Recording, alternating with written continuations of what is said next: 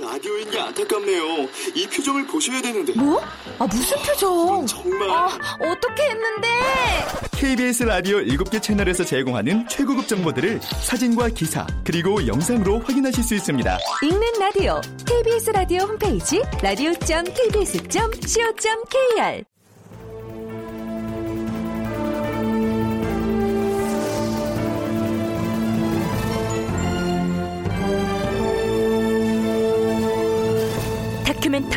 역사를 찾아서.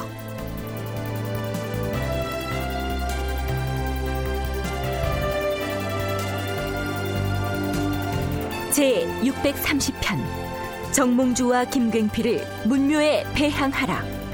극본 이상락 연출 정혜진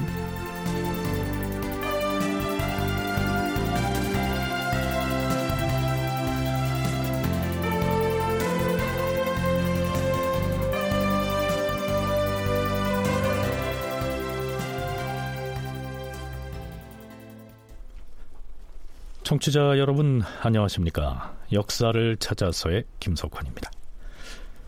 중종이 왕위에 오른 지 10년째 접어들었습니다.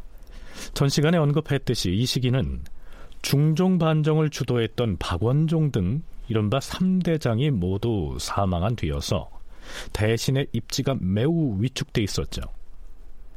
중종 10년 9월 5일의 실록 기사를 보면 사관이 다음과 같은 내용의 사평을 덧붙이고 있습니다.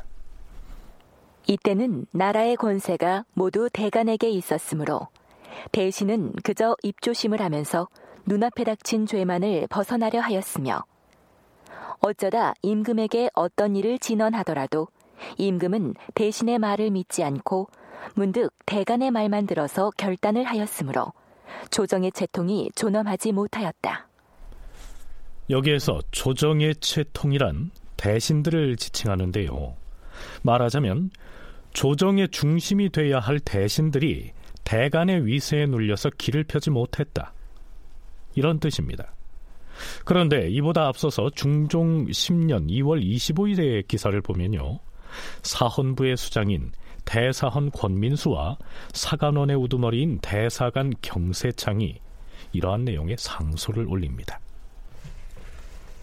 주상 전하, 정컨대 의정부 서사의 제도를 회복하시옵소서.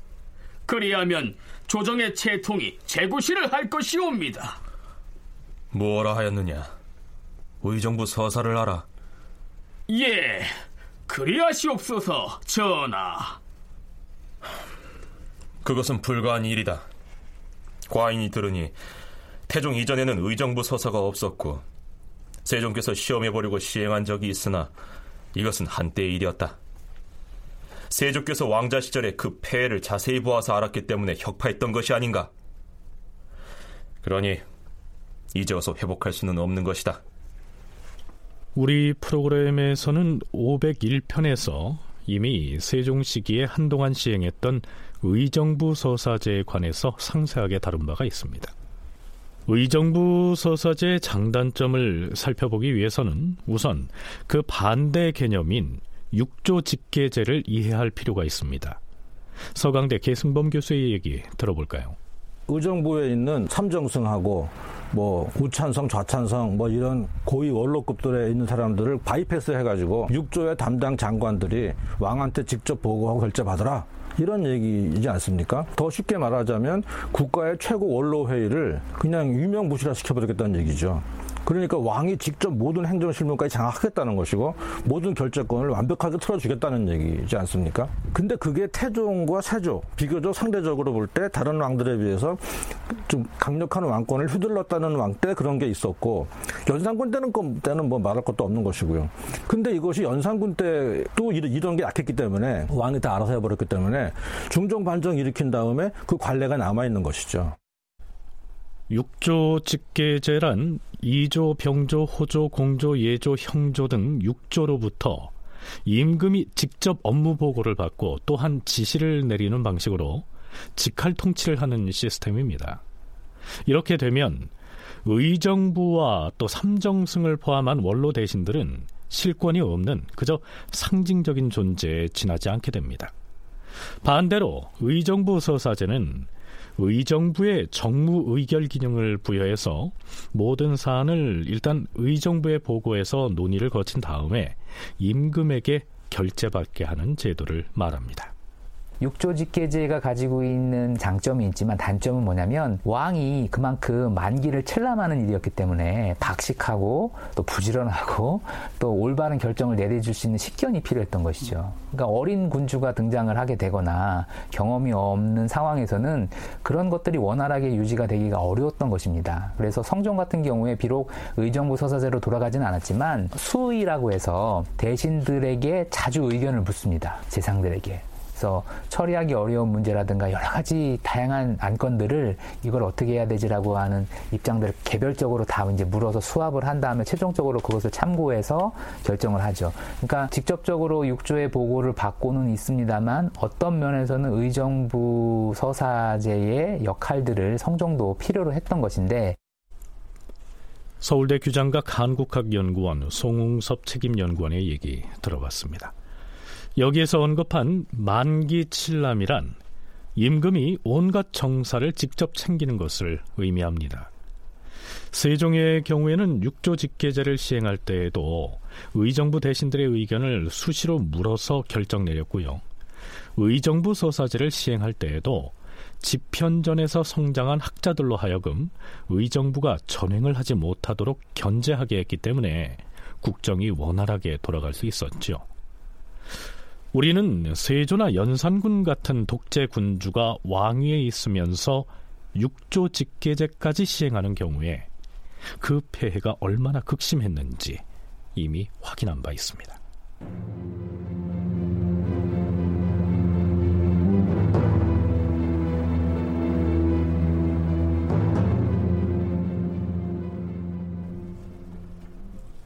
사헌부와 사관원에 이어서 홍문관에서도 의정부 서사를 주청하고 나섭니다.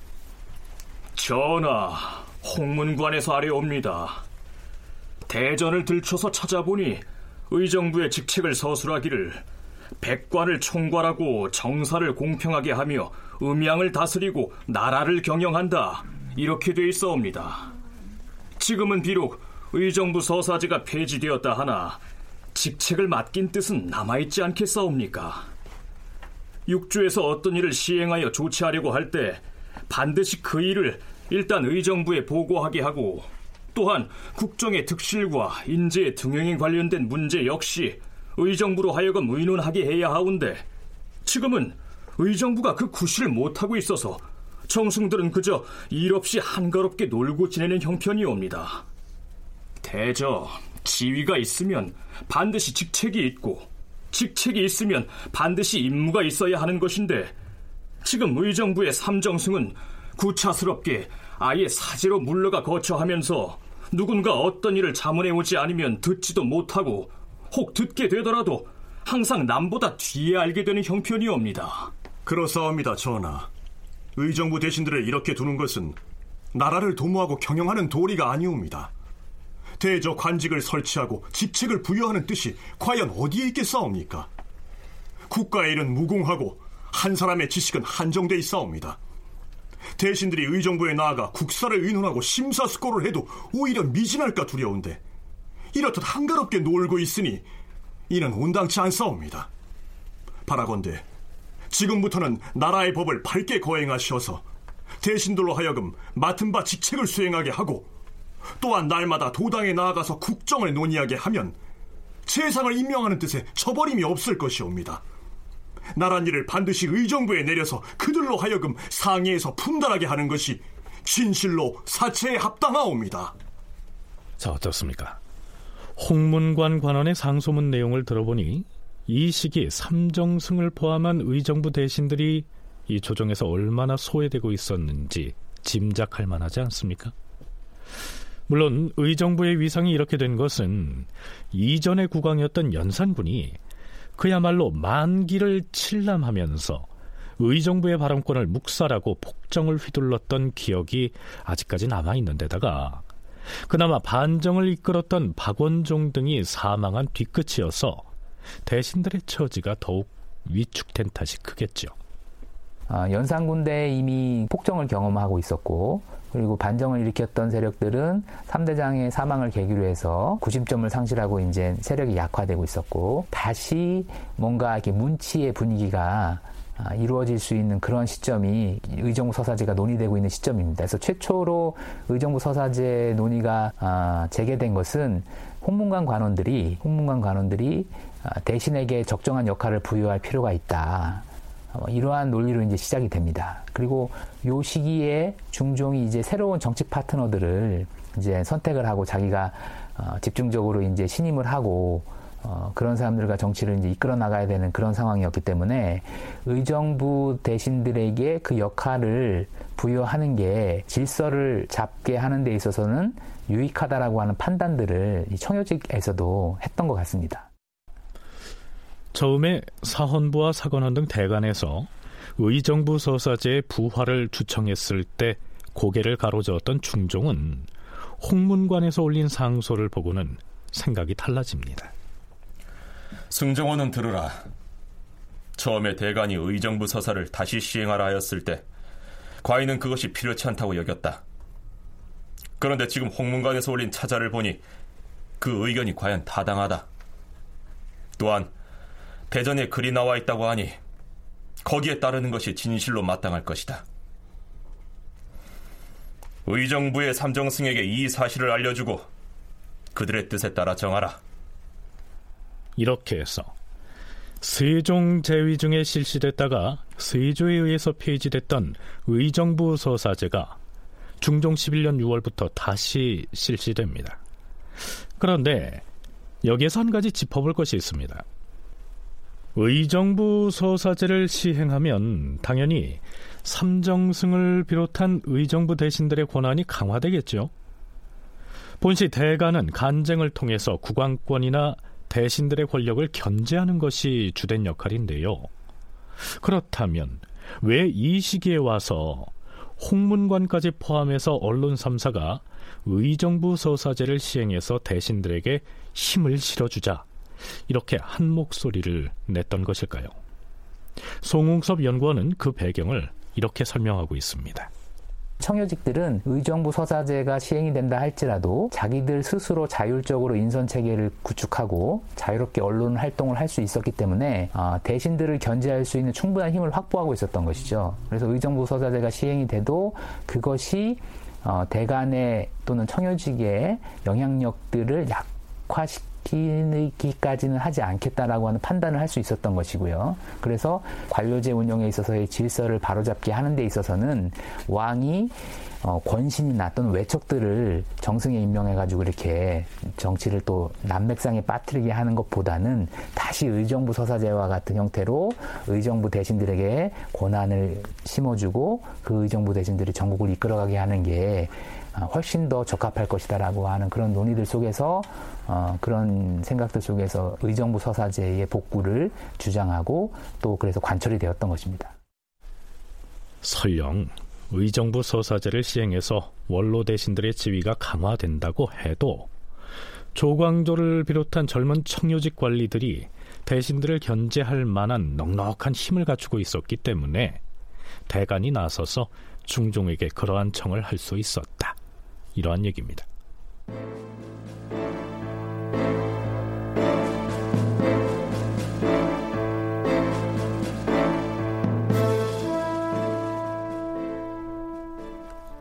자, 이제 화제를 좀 바꿔보겠습니다. 중종 12년 8월 7일에 성균관에서 공부하던 권정이라고 하는 생원이 뭐랄까요, 좀 돌출적인 내용의 상소를 올립니다. 그 요지를 간추리면 이렇습니다. 전하, 고려 말에 정몽주가 태어나서 성리를 연구하여 학문이 매우 깊고 넓었사옵니다. 그는 대의를 위하여 목숨을 바친 충효의 본복이었으며 부모의 상을 당하자 사당을 세우는 것을 한결같이 가래대로 하였사옵니다. 또한 학교를 세워서 유학을 크게 일으켜 후학에게 길을 열어주었으니 이러한 사람은 우리나라에 단 한 사람뿐이옵니다. 중국의 주자에 비하면 학문으론 차이가 있을지 몰라도 그 공로를 비하면 주자와 거의 같사옵니다. 네, 고려의 충신이었죠. 정몽주의 학문과 실천적인 삶을 칭송하고 있습니다. 그 뒤의 내용은 이렇게 이어집니다. 정몽주 이후로도 얼마 동안 조정과 민간에 훌륭한 선비이자 스승으로 일컬을 만한 자가 어찌 없었겠습니까마는 도를 자기 임무로 삼아 몽주의 계통을 이을 만한 자가 있다면 바로 김갱필이 그 사람이옵니다. 김갱필의 사람됨을 보자면 기품이 단정하고 성품이 깨끗하며 유학의 뜻을 두터이 하고 실천에 힘을 써서 보고 듣고 말하고 움직이는 것이 모두 공경스러워 싸웁니다. 앉아 있는 모습은 엄숙하고 가까이 가면 따스하며 배우러는 자가 있으면 누구에게나 소학과 대학을 가르쳐 싸웁니다. 당대의 정치가 문란하여 크게 환난을 당하였으나 그럼에도 태연히 처신을 하여서 도탑고 공경스러운 공부를 죽을 때까지 밤낮으로 계속하여 싸웁니다. 정몽주를 칭송하나 했더니 그 뒤를 이을 만한 사람으로 김굉필을 들면서 그에 대한 칭송을 한참 더 늘어놓습니다. 자, 그래서 어쩌자는 것일까요? 성균 생원 권전의 상소는 이런 대미를 맺습니다. 주상전하, 전하께서 특별히 윤허를 내리시어서 정몽주와 김갱필을 문묘에 종사하게 함으로써 만세토록 이어갈 도학의 소중함을 밝히시고 만백성의 본보기로 삼아 따르게 하시옵소서. 문묘는 공자의 신위를 모셔놓고 국왕이 때에 맞춰서 제사 지내는 사당을 말합니다. 그 문묘에다가 정몽주와 김굉필의 신위도 모시자 이런 얘기입니다. 이것을 문묘 종사 운동이라고 하는데요. 그것이 무엇을 의미하는지 서강대 계승범 교수와 서울대 규장각 송웅섭 선임연구원의 얘기를 이어서 들어보시겠습니다. 공자부터 시작해서 성현들의 위패를 모시고 왕이 직접 나가서 꼬박꼬박 제사 올리고 거기에다가 이제 같이 배양하는 것이란 말입니다. 문묘에. 그러니까 거기에 들어간다는 것은 유교 국가를 지향하는 한 이 사람이 공부하는 유교의 그 학통 그것을 국가가 인정해 준다는 셈이죠. 근데 이게 단순한 그런 문제를 넘어서 정통과 이단을 심하게 따지는 사람들이 만든 나라이다 보니까 그러면 아 그럼 뭐 국가에서 인정해서 문묘에 들어가면 좋은 거고 못 들어가도 그냥 나 혼자 알아서 하지 뭐 그게 아니라 못 들어간 사람은 이단 이 되는 거예요. 그래서 누구를 문묘에 종사할 것인가가 목숨 건 싸움이 되는 겁니다.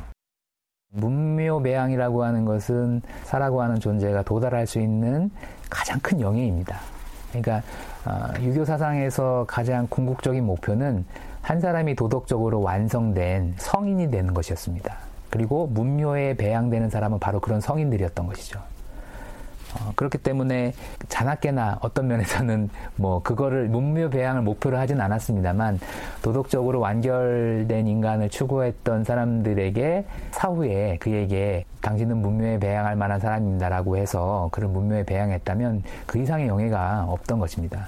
그런데 이제 정몽주 같은 경우에는 이미 이제 고려의 충신이었고 조선으로 넘어와서 충성이라고 하는 측면은 비록 대상은 달랐지만 조선에서도 충분히 기릴 만한 것이다 라고 해서 적극적으로 정몽주를 이제 현창해주는 사업들을 펼쳐줍니다. 국가에서. 그런데 고려의 충신이었던 포운 정몽주가 학문이 깊고 저리를 지킨 상징적인 인물로서 그 신의를 문묘에 종사할 만하다고 쳐도 그와 함께 김굉필도 문묘에 모시자 이렇게 주장하고 있는 점이 좀 뜬금없다는 느낌이 들지 않습니까?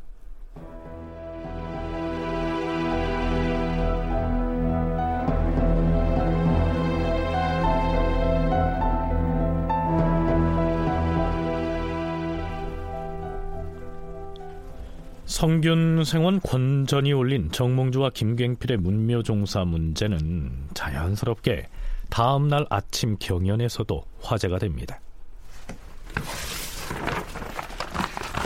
자, 이것이 어제 성균관의 대학생이 과인에게 올린 상소문인데 경들도 한번 읽어보고 그 의견을 말해보시오.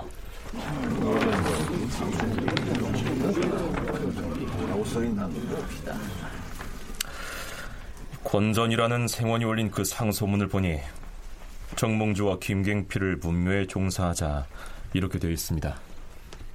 능히 종사할 만한 사람이 문무에 들어가지 못한다면 그것은 옳지 않을 것이며 종사할 자격이 못 되는 사람이 문무에 모셔진다면 그것도 또한 옳지 않겠죠.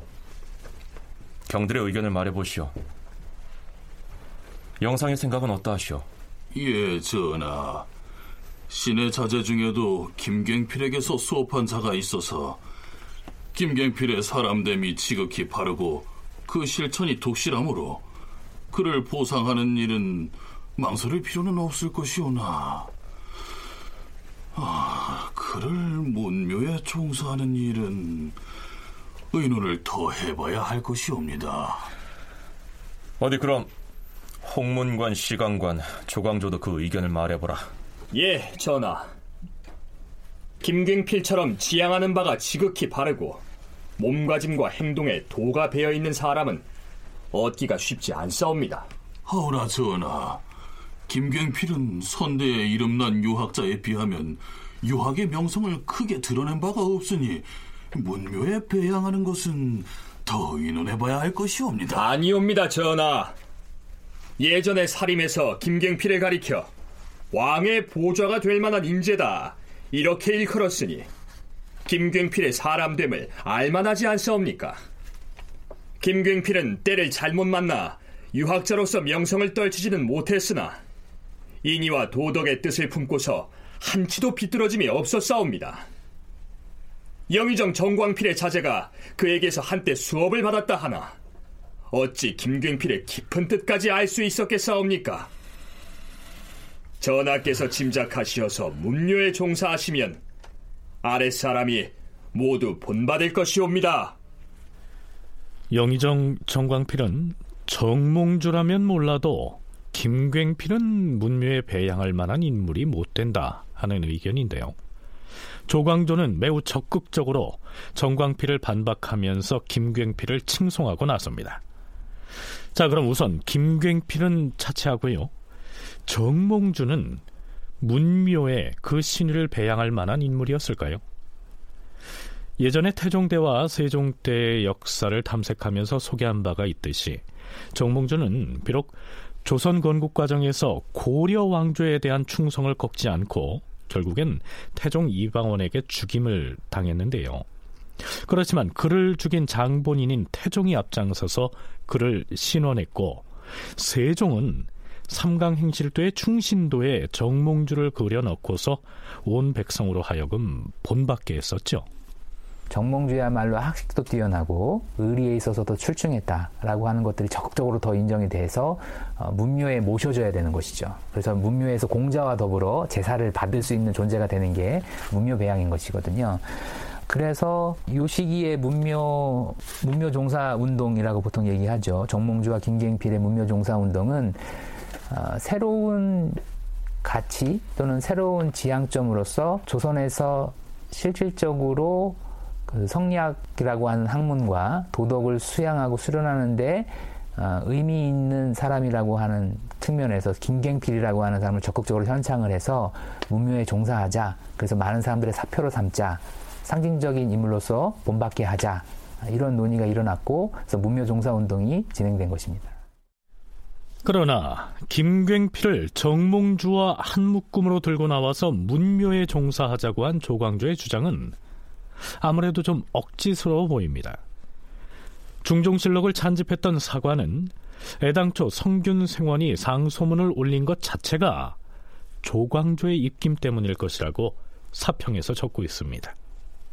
당초에 생원 안처겸과 안정 등이 생원들 앞에서 맨 먼저 정몽주와 김굉필을 문묘에 종사할 것을 주장하여 그날로 의논을 정하려 하였으나 유생들이 정몽주는 부끄러울 것이 없겠으나 김굉필은 두드러진 일이 없으므로 논의할 수 없으니 차차 다시 의논해 보자 라고 하면서 다들 불쾌한 기색을 품었다.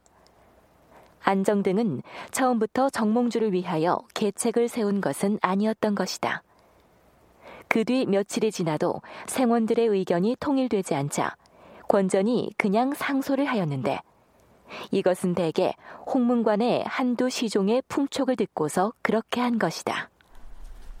조광조가 성균관의 일부 생원들을 움직여서 정몽주와 김갱필을 문묘에 종사하자는 상소를 올리게 했고 중종이 그 상소 얘기를 꺼내자마자 기다렸다는 듯이 조정의 여론을 움직여서 김갱필의 문묘 종사를 들고 나온 것이다. 이런 얘기입니다. 한두 사람의 시종신의 풍촉을 들었다는 것은 아마도 이제 조광조와 권전의 관계를 염두에 두고 했던 발언인 것 같고요. 그럼에도 불구하고 조광조가 김갱필의 문묘종사를 적극적으로 주장을 했던 이유는 하나의 상징적 인물을 명확하게 세워서 자신들의 지향들을 분명히 하자. 연산군대라고 하는 어떤 끔찍한 시대를 경험했던 사람들의 입장에서는 정치가 어떻게 아, 그렇게 될 수 있을까? 그렇게 돼서는 안 된다. 도학적 어떤 사상을 바탕으로 해서 도덕 정치를 이루어 나갈 때 다시 연산군과 같은 군주는 등장하지 않을 것이다. 그리고 그렇게 되기 위해서의 하나의 상징으로서 김갱필 그의 학문과 그가 보여줬던 여러 가지 태도들 이런 것들을 적극적으로 평가를 해서 김갱필의 문묘 종사 운동들을 주장하고 나섰던 것이죠. 우리가 지난 시간에 살펴봤듯이 연산군 제위기에 일어난 무오사화 때 김갱필은 평안도에 귀양가 있었는데요. 조광조가 유배지까지 찾아가서 짧은 기간이지만 가르침을 받았기 때문에 김갱필은 조광조가 받들어 모시는 스승입니다. 조광조가 끈질기게 이 김갱필을 정몽주와 묶어서 문묘에 종사해야 한다고 주장한 이유가 거기에 있었습니다. 왕조 교체의 그 혼란기에서 정말 실천의 화신 또 드라마틱하게 장렬하게 죽지 않았습니까? 그런 정몽주를 끌어오는 것이고 김갱필 같은 경우도 뭐냐 하면은 무호사화 때 귀양 갔다가 갑자사화 때 사양당하죠. 역시 희생자, 빅팀입니다.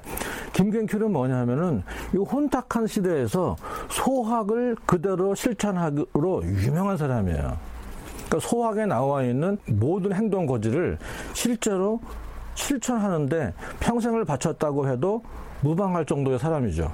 그러니까 소학 실천가 그러면은 그 전에도 몇 명 실록에 이름이 나오긴 하지만 아마 소학을 제대로 정말 고주할 미주할 다 실천한 사람은 김경필이 아니겠는가. 김경필 스스로 남긴 말 중에도 나는 소학 동자다. 나는 그저 소학만 열심히 하면 된다. 그런 식으로 한 것이죠.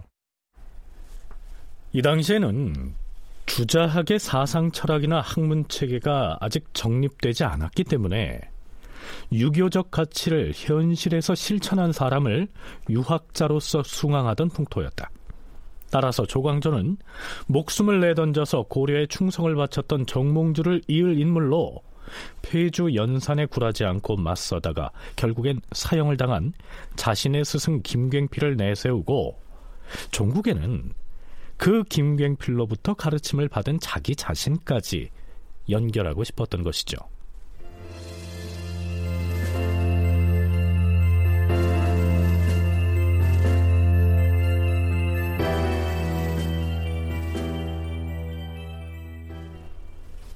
자, 이제 조광조가 불을 지핀 정몽주와 김갱필의 문묘 종사 문제는 조정 신료들 사이에서 본격적으로 논쟁거리가 됩니다. 주상전하 납시오.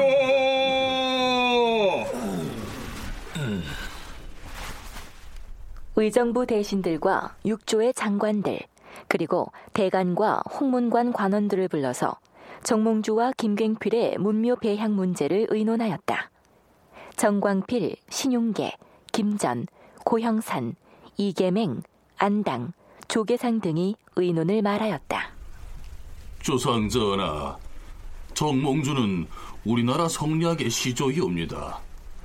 서울에 오부학당을 세우고 외방에는 향교를 둔 것이 다 그가 추진한 계책이었으며 당시에 장사 지내는 상례가 크게 무너져 있었음에도 그는 스스로 가묘를 세우고 부모의 삼년상을 행했으니 유교에 대한 그의 공이 지대하옵니다.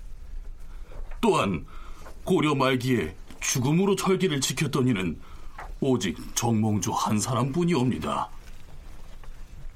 문묘에 종사하여도 부끄러울 것이 없는데도 역대 조정에서 빠뜨렸던 것이옵니다. 하오나 김경필은 학문을 하는 자세가 독실하여 당시 사람들에게 크게 추복을 받긴 했사오나 유학자로서의 명성을 크게 드러내지 못했고 그가 돌을 닦아서 큰 공을 세웠다는 말 역시 듣지 못했사옵니다. 무릇 문무에 배양하는 신위의 수를 가벼이 느리거나 줄일 수는 없는 것이옵니다. 최숙생, 문근, 유관, 소세양, 이유, 허위 등은 임금에게 또 이렇게 의논드렸다.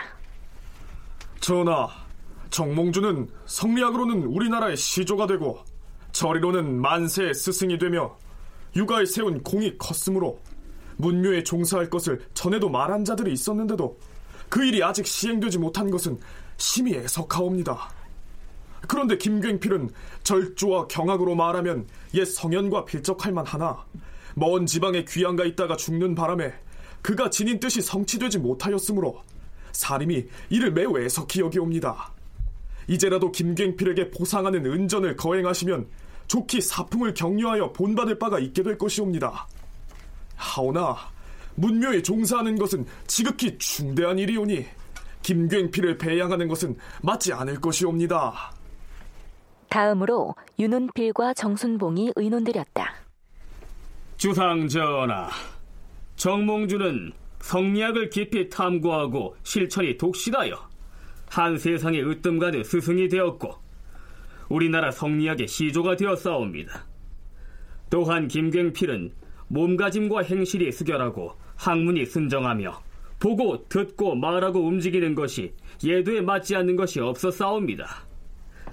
그리하여 당시의 살인이 다같이 추복하였고 그가 베푼 덕에 감화되어 허물을 씻은 자들도 많았는데 불행히도 사화에 연루되어 죽는 바람에 미처 글을 지어 남기지는 못했사옵니다. 하오나 지금의 학자들로 하여금 그가 지향했던 향방을 알게 해주고 있사옵니다. 이 두 사람은 다 육아에 공이 있으므로 문무에 종사하게 해야 하옵니다. 전하, 홍문관에서 아래옵니다. 정몽주는 어두운 세상에 태어났으나 우리나라 성리학의 근원을 열었사옵니다. 그의 뛰어난 학문과 임금을 보좌하는 재주, 그리고 충유의 큰 절개와 그가 세운 방책들이 역사책에 모두 실려 있어서 대개 그의 공적을 알 수 있으니 문묘에 종사하는 일은 단연코 망설일 것이 없사옵니다. 하옵고 김굉필은 성품과 도량이 따뜻하고 넓었으며 재주와 식견이 명민하며 젊어서부터 큰 뜻을 가지고 힘써 성현을 배워서 학문이 깊고 도덕이 성립하여 일세의 큰 스승이 되었으므로 육아에 대한 공이 크옵니다. 하오니 벼슬과 시호를 높이고 문묘에 종사케 하시옵소서. 또한 정여창도 김굉필과 경줄만하고 도가 상당하며 학문과 재덕이 되게 비슷하니 김굉필과 상당하게 벼슬과 시호를 높이시옵소서. 네, 대소신료들의 백가쟁명입니다. 그러나 김굉필을 문묘에 배향하려는 조광조의 시도는 매우 완강한 반대에 부딪히고 맙니다. 조광조가 볼 때는 정몽주의 버금가는 그 다음에 실천가는 누구냐? 바로 자기 스승이라고 할 수 있는 김굉필을 끌어들인 것이죠. 그래서 그런 맥락에서 보면은 일리가 없는 건 아닌데 문묘에 드린다는 그 무게감을 놓고 볼 때는 야, 뭐 그거 가지고 문묘에 집어넣어. 무슨 국가 지금 왕조에 대한 불사이군 해가지고 죽음을 당한 그런 맥락이라면 몰라도 이거 뭐 소학 실천한 거 가지고 그걸 문매느냐 이런 당연히 반발이 나올 수가 있고 세 번째로는 뭐냐면 그래도 결국은 정몽주만 되고 김경필은 안 됐는데 너무 속이 보이는 거죠. 김경필 그러니까 조광조가 하는 그 주장 운동에 대해서 김경필 문묘 종사 운동을 벌이는 놈들을 보니까 이게 너무 눈에 보이는 것이고 정치적인 색깔이 강하게 투영되는 것이죠. 그러니까 원리 원칙으로는 맞지만 김경필까지 여기에 대해서는 이제 여론도 그렇게 강력하게 지지를 안 해줬다고 볼 수가 있죠. 그런데요, 관합사 정순봉은 기왕에 문묘 배향할 대상을 의논할 것이면 그 범위를 넓혀보자고 제안합니다.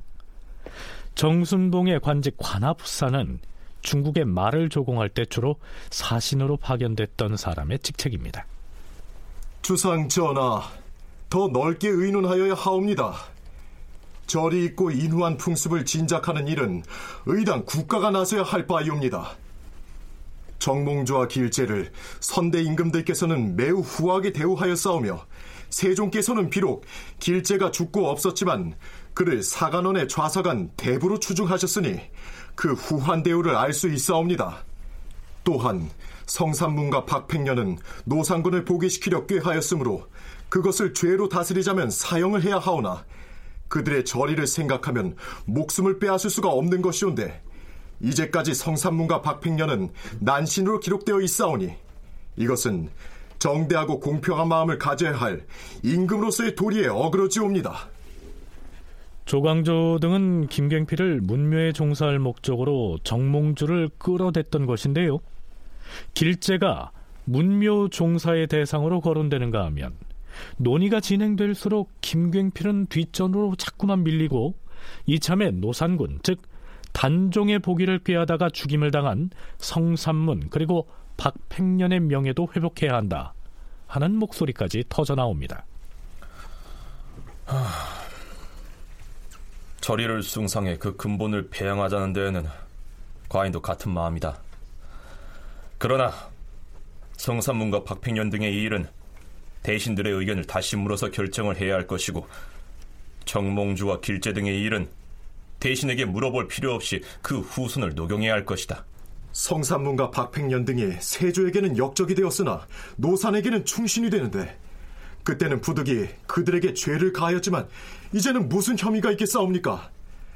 성삼문 박팽년뿐만 아니라 이게도 신원을 해야 하옵니다. 소릉을 추복하는 문제를 두고도 우여곡절을 겪은 바가 있었던 중종으로서는 논의가 이런 식으로 확대되는 것은 원치 않은 일이었겠지요. 그건 조광조도 마찬가지였을 겁니다. 실제로 사육신과 단종의 명예 회복은 이로부터 180여 년이 지나서 숙종대에 가서야 이루어집니다.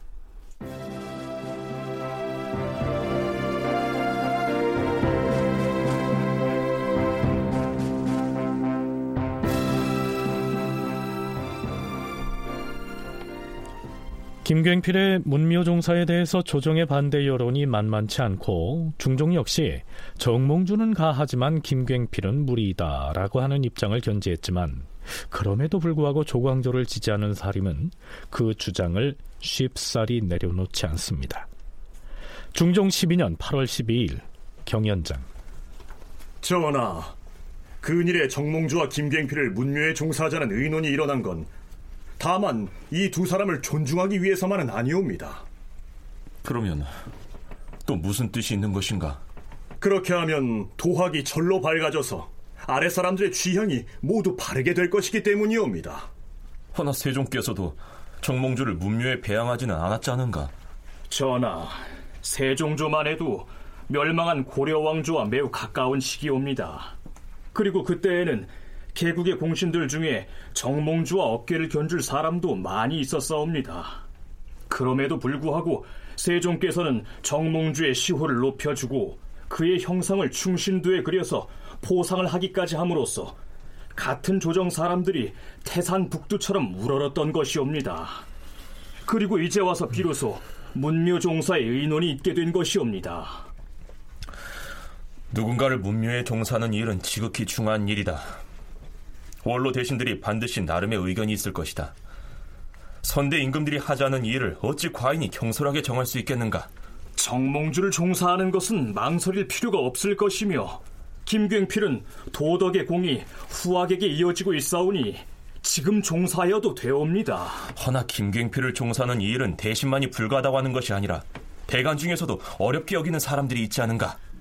김굉필은 근세의 선비이므로 의논하는 자들 중에는 혹 공이 없다고 의심을 하기도 하오나 이루어놓은 공여를 분명히 말할 수는 없을지라도 살아있을 때 후진에게 효제 충실을 권하여 가르쳤으니 무오년에 화를 당하지 않았으면 그 성취를 어찌 헤아릴 수 있겠사옵니까? 김굉필이 연산군 시절에 사화에 연루돼서 일찍 사망하지 않았으면 많은 저서도 남겼을 것이다.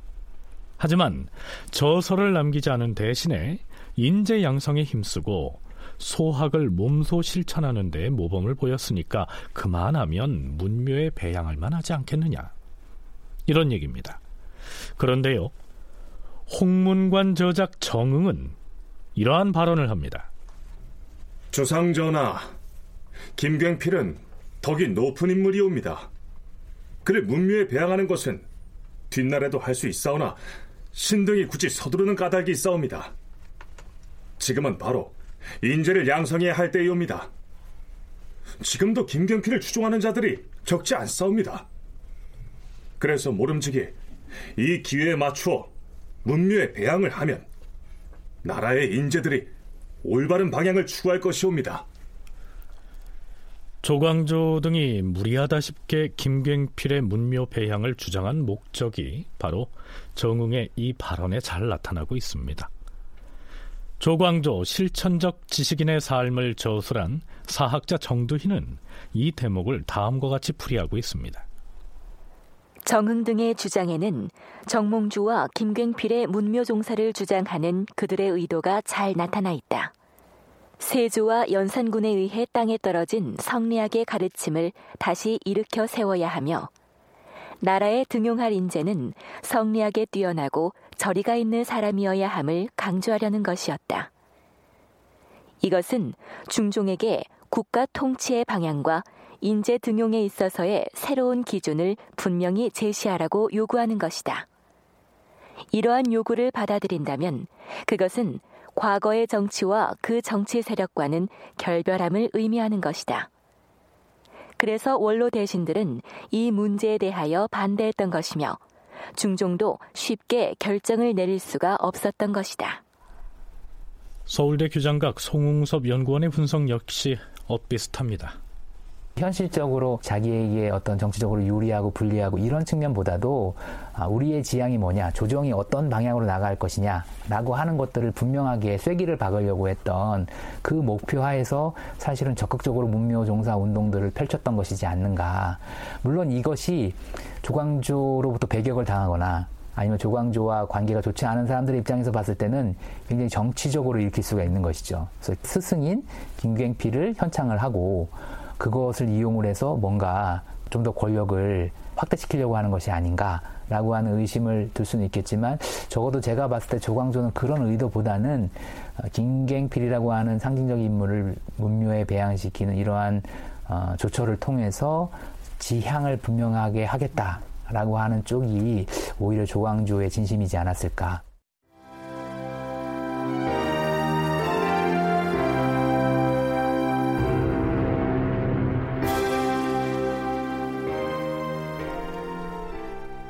그동안 정몽주와 김갱필의 문묘 종사에 대해서 반대 입장을 견지하던 원로 대신들이 드디어 이렇게 정리를 하고 나섭니다. 주상전하, 신동지중 주부사 이사균이옵니다. 신료들의 의논을 신이 대신하여 아뢰겠사옵니다. 말씀하세요.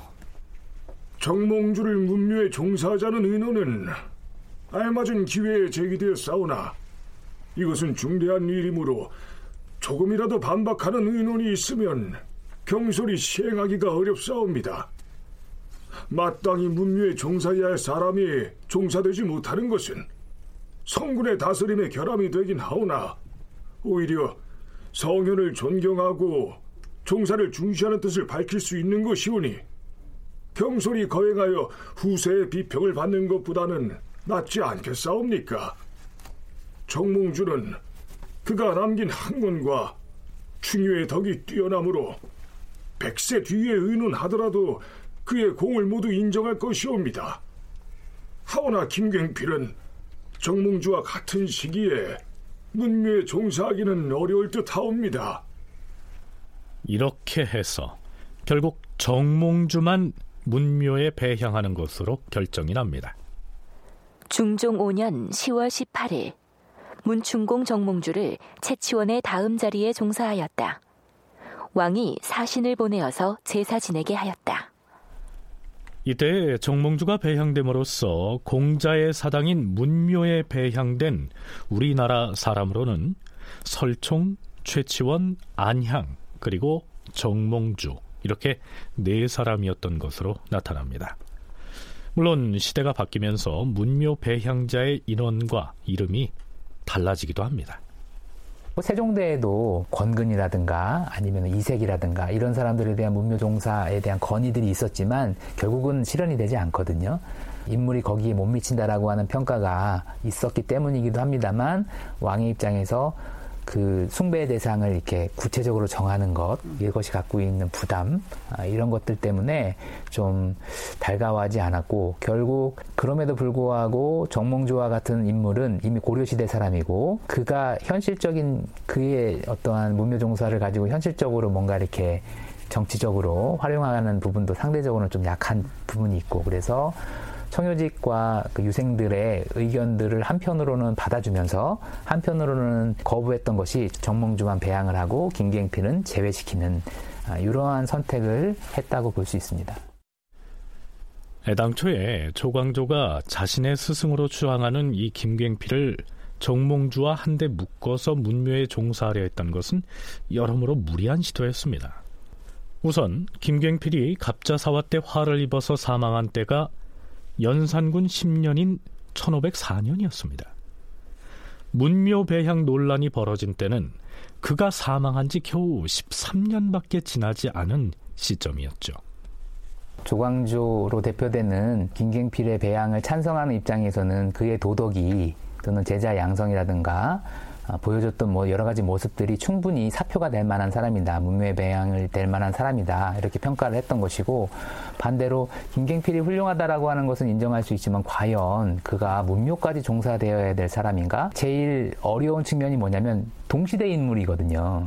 이게 자기들이 어떤 면에서는 김경필보다 나이가 많은 사람도 있을 수 있고 또는 뭐 친구이가 친구의 입장에 있을 수도 있고 그러니까 동시대 인물을 그렇게 적극적으로 평가를 하는 것에 있어서 그것이 갖고 있는 원초적인 어려움들이 있죠. 그리고 이제 어, 성균관 유생 권전이라고 하는 사람이 소두가 되어서 이 상소를 올렸는데 이 권전은 나중에 어, 혈량과에 합격을 합니다. 그리고 조광조와도 어, 관계가 긴밀했던 사람이고요. 김갱필이 죽지 않고 살아 있었어도 67세에 지나지 않은데 멀리 신라 시대의 최치원 등과 나란히 문묘에 배양된다는 것은 상상하기가 어렵지요. 이 조광조가 무리를 한 것입니다.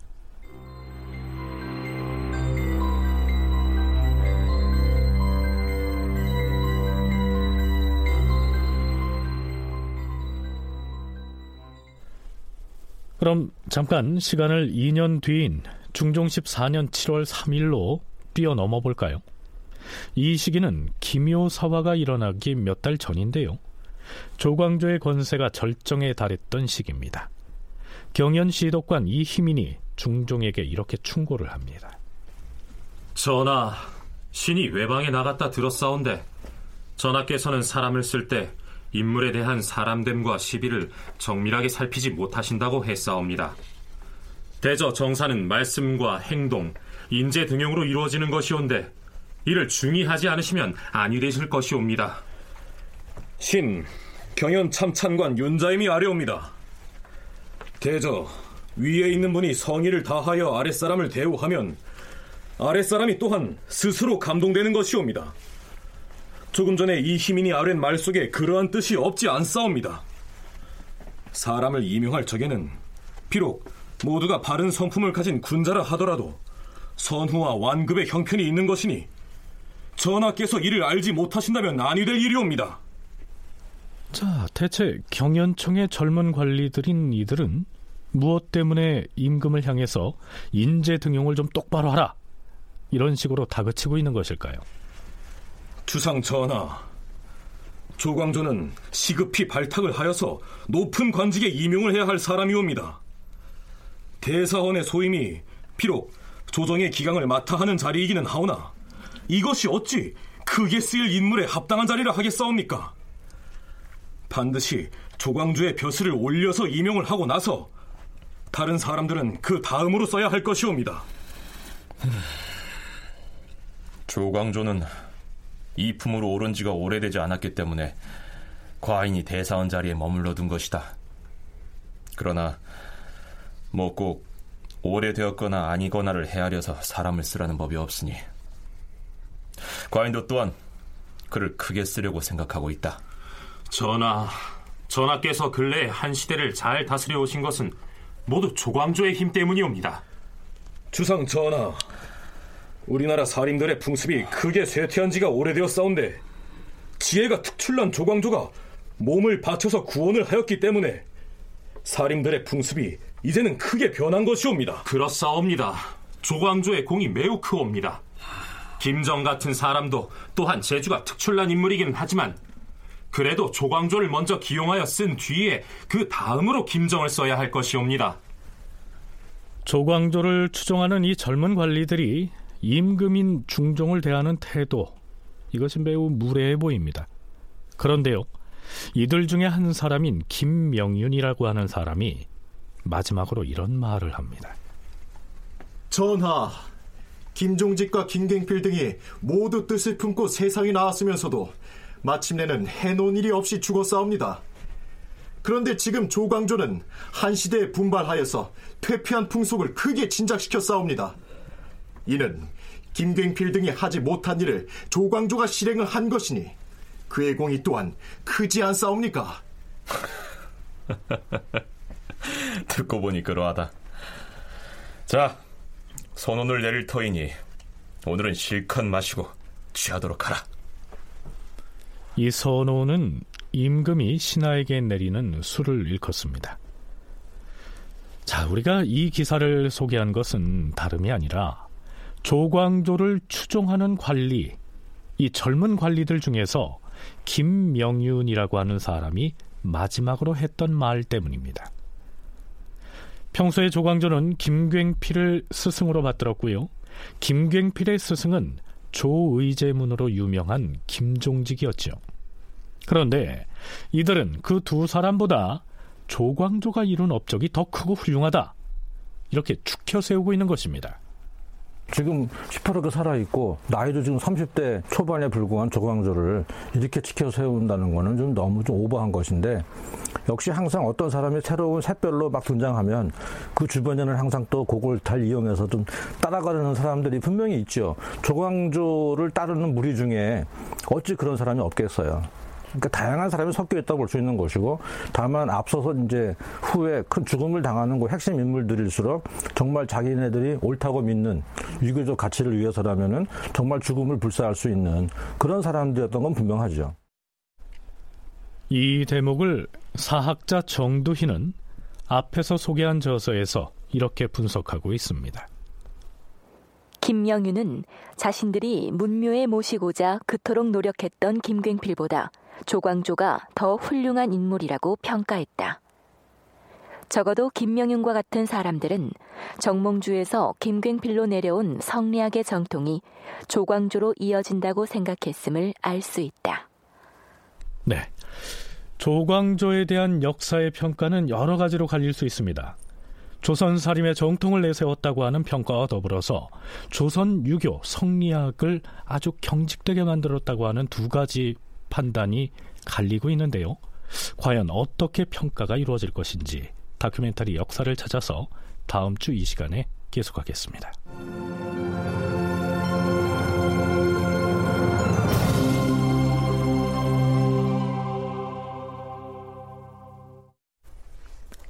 출연 이승준, 이정민, 이규창, 김진수, 장희문, 허성재, 석승훈, 선우현수, 홍우백, 정희진, 이진무, 구지원, 낭독 미나, 해설 김석환, 음악 박복규, 효과 신연파 장찬희, 기술 이진세.